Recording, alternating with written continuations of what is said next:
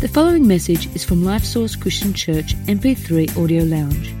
More information about Life Source is available at lifesource.org.au. Do you know that uh, in, in, in England at Christmas time, they spend over a billion dollars on advertising just for the Christmas stores? You know how in America, Super Bowl, there's the big money spent on advertising. Well, in, in England, it's Christmas time. They spend over a billion dollars in advertising. And here in Australia, we just have uh, very basic commercials. But one that really grabbed my imagination was the lady that says, What I wanted for Christmas was world peace, but what I got was a roll up hose. it was just, I don't know, that just tickles me. That just like, world peace, roll up hose. I don't know. How many of you are looking forward to a roll up hose for Christmas? How many of you are looking forward to world peace? Well, whatever. I mean, the fact is that um, we all have a desire for something. But originally, Christmas was about God giving to us what I call the big three. God gave us the big three. And uh, we, we speak about it so flippantly.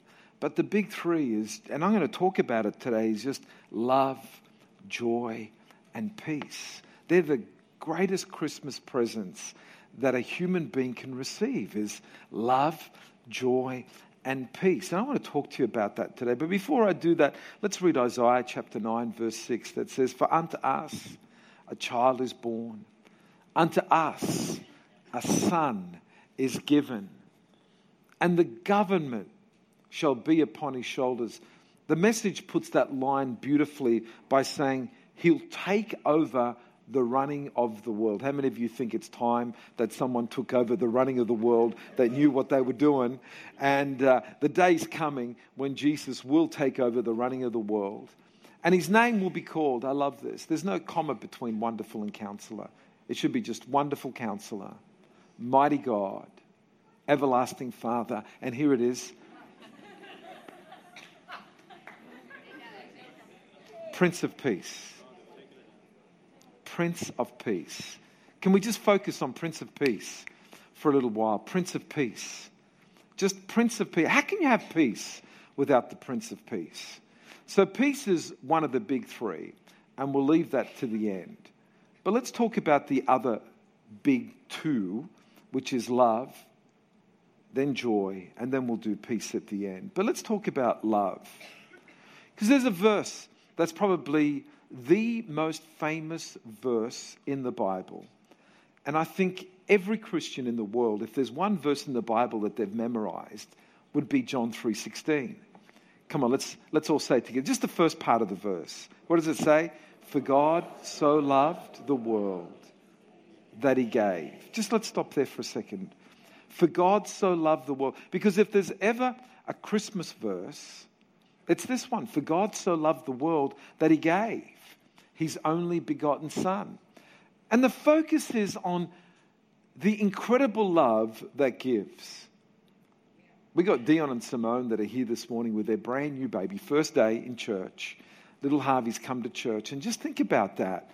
The, the, the focus of their life right now is their little baby, and, and just the, the very concept of giving that baby away is, is beyond understanding. But God did that because of his love towards us. And can I say to you that the value of the love that one has towards someone is connected to the value of the gift that you're willing to give.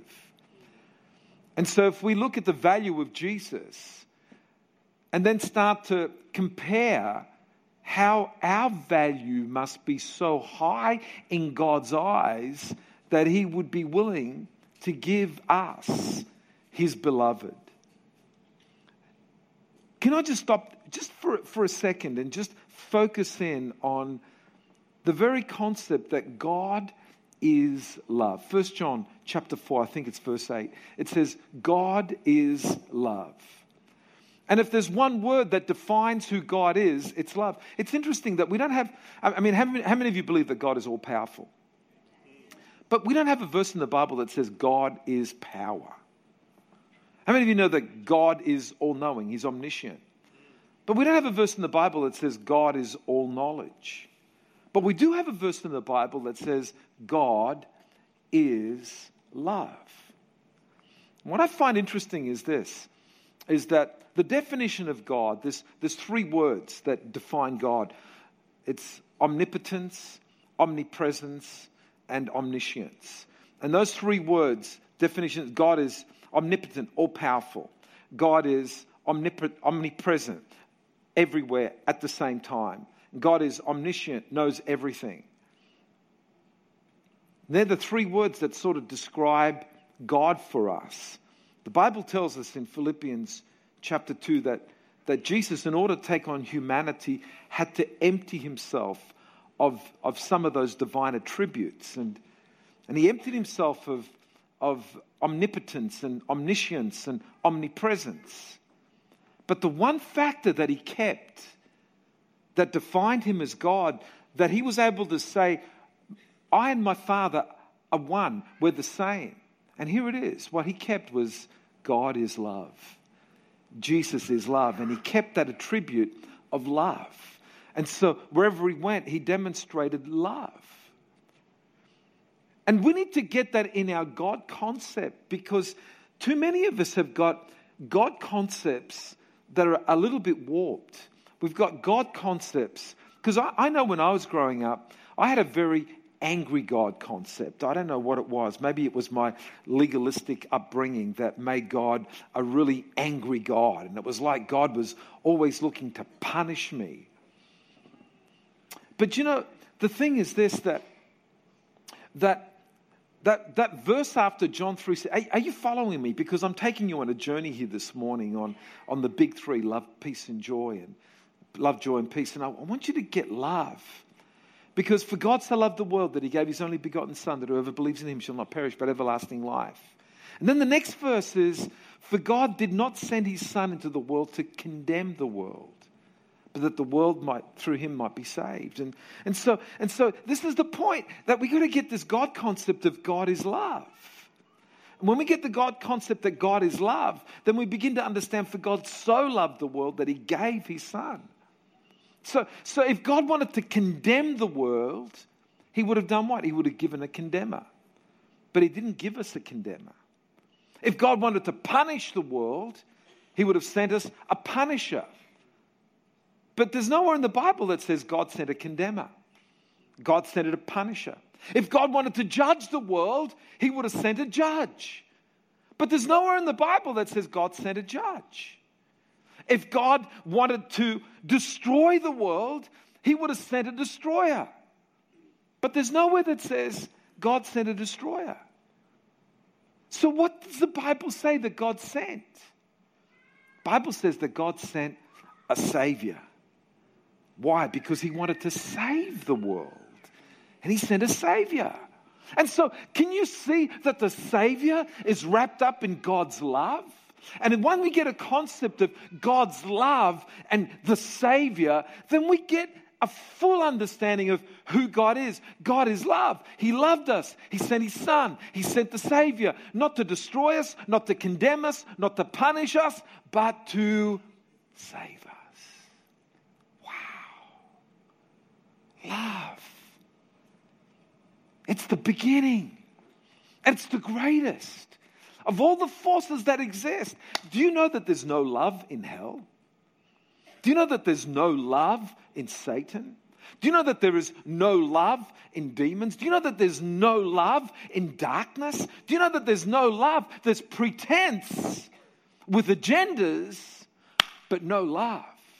Why is that? Because there's no essence of God in darkness, but all of God is love, and all of heaven is love. And the gift that God wants to give us is love, and the manifestation of God in our lives is love. And so the whole Bible can be summarized in just one word, and that word is love. You've got it. God is love, Jesus is love, salvation is love. When you become a disciple of Jesus, the manifestation that comes out of your life is love. You become a lover of God, a lover of people, a lover of life. How awesome is that? Let me, let me, let me move to the second big one. This is the first gift that Christmas is all about is God giving us love. Second gift that God wants to give us is joy. I love this. Luke chapter 2, verse 11. I bring you glad tidings of great joy. So, so we, we, sing, we sang it this morning. The first song we opened up with, what was it? Joy to the world. Here's the second big one joy. I love joy. And what does joy come from? Joy comes from a promise fulfilled. He was the announcement that the angels made. It says, I bring you glad tidings of great joy. For this day in the city of David is born to you a Savior who is Christ the Lord. He's the promise fulfilled. A promise was made thousands of years previously. It was made in the Garden of Eden. Get hold of this. Genesis chapter 3, verse 15, where God promised that yes, sin has come into the world, but a Savior is coming and he's going to crush the serpent. He's going to destroy sin. And so this, we call this in the Greek the pro-evangelium. It's in Genesis 3.15. It's the first pronouncement that the Savior is coming. Minimum of 4,000 years previously. It might have been more than 4,000 years previously, but at least 4,000 years previously, he's God making a promise. How many of you are excited when a promise takes 4,000 years to be fulfilled? Uh, do you know anybody that's made you a promise and, and it's already getting close to 4,000 years? Uh, but there's something that happens when a promise gets fulfilled, when an expectation is met, that brings incredible joy. It's like, I was waiting for that. I was waiting for that. And now joy comes. Maybe for, for your children tomorrow, they're, they're, expecting something. Maybe you made a promise if you're going to be a good kid, if you're going to be a good boy, a good girl, then I'll promise you a bike or whatever it is. And uh, how, how, many remember when you were a kid, there was a promise and, and you were waiting until Christmas Day and, and it was just awesome to wait? I, I remember I, when, when I was a kid, I wanted a train set for Christmas. I wanted a train set. Just would have, would have been awesome. And, uh, and so my parents bought me a train set.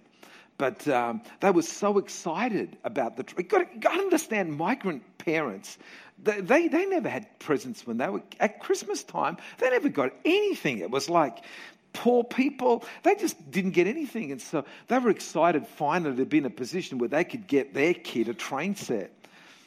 And so they, they were around the kitchen table one night playing with the train set before Christmas.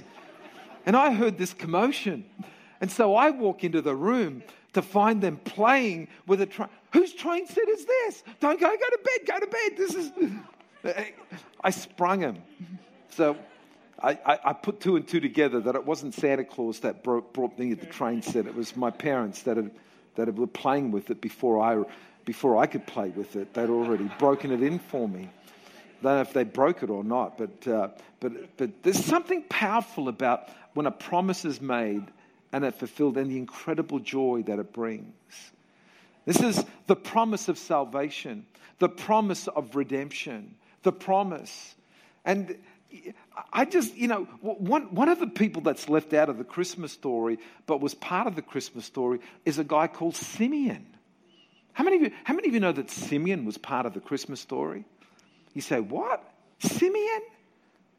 Yeah, how many of you have never heard of Simeon? There you go. Some of you are not going to put your hand up just in case you look embarrassed. Been hearing this Christmas story all my life. Where does Simeon come in?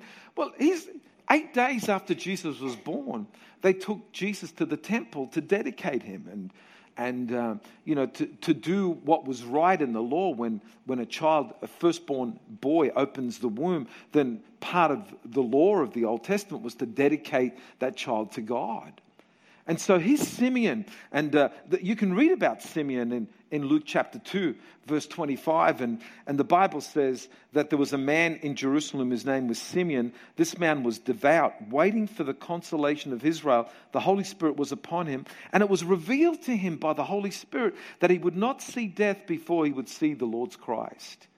He's this guy. Everybody been waiting 4,000 years minimum. And God speaks to him through the Spirit you are going to see the Messiah before you die. And he's waiting, waiting, waiting, waiting, waiting, waiting, waiting, waiting, waiting, waiting. Who's it going to be? Who's going to be? And all of a sudden, here's this, here's this carpenter, Joseph, and, his, and his, his young bride, Mary, walks in to dedicate the Lord Jesus. And the Holy Spirit says, This is the one. And he begins to prophesy. Verse 29, it says, Lord, now you are letting your servant depart in peace according to your word, for my eyes have seen your salvation. What I was waiting for, I've seen, which you have prepared before the face of all people. And then he begins to prophesy that this wasn't just going to be salvation for the Jews, but it was going to be salvation for all people. He says, a light to bring revelation to the Gentiles. Here's the joy. The joy is this that the message of Christmas is not punishment to the Gentiles. Not judgment to the Gentiles, but revelation to the Gentiles. And, and, and, and we are of the Gentile race, my friends. And God has opened our eyes to understand that Jesus is the Savior of the world. And that brings joy because with joy is the revelation that we have eternal life. That even when we die, we don't die, but we go from one state of existence to another state of existence. We get to win and not to lose. How many of you know that brings joy? We're on the winning side. And what the winners do, they clap and they cheer. How many of you are winners?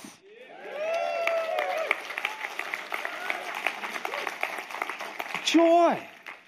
That's what Jesus came to bring was love, joy, and peace. Here's the third one, peace. And we spoke about it right at the first verse that Jesus was going to be called the Prince of Peace. But in Luke chapter 2, verse 14, it says, Glory to God in the highest, and on earth, peace, goodwill towards men. And that word peace sits as a central word in all of this message that God has come to give us peace. Peace. Peace. I just love the word peace. Because peace is what this world needs. But more importantly, peace is what every single one of us need individually.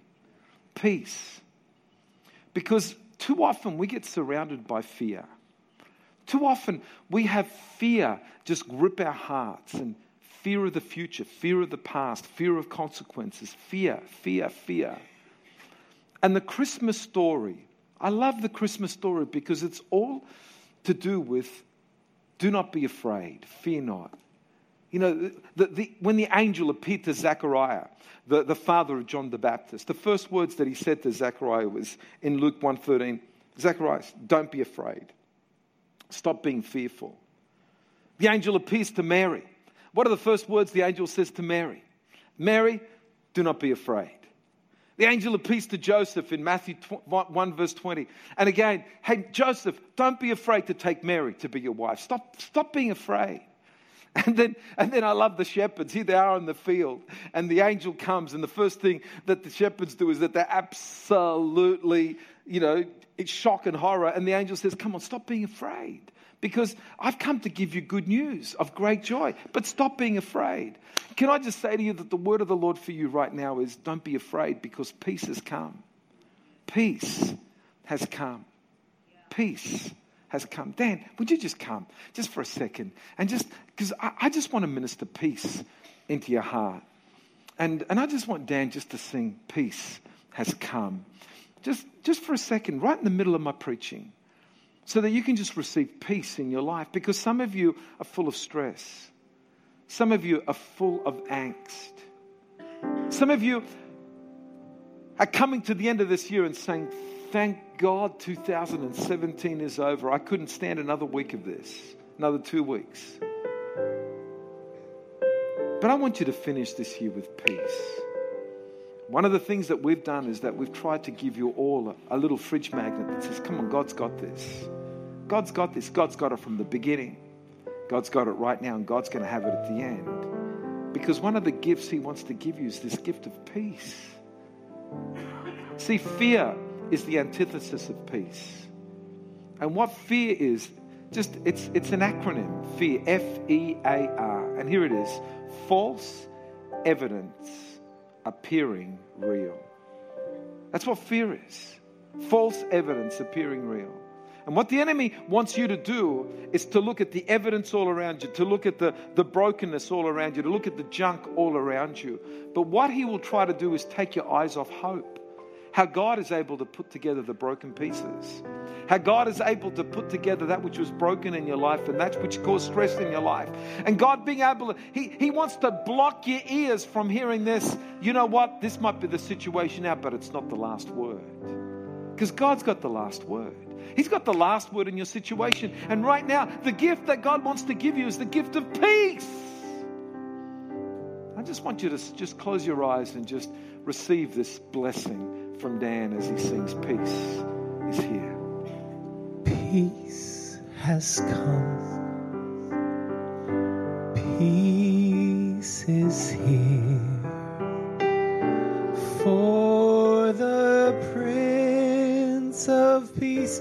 he draws near.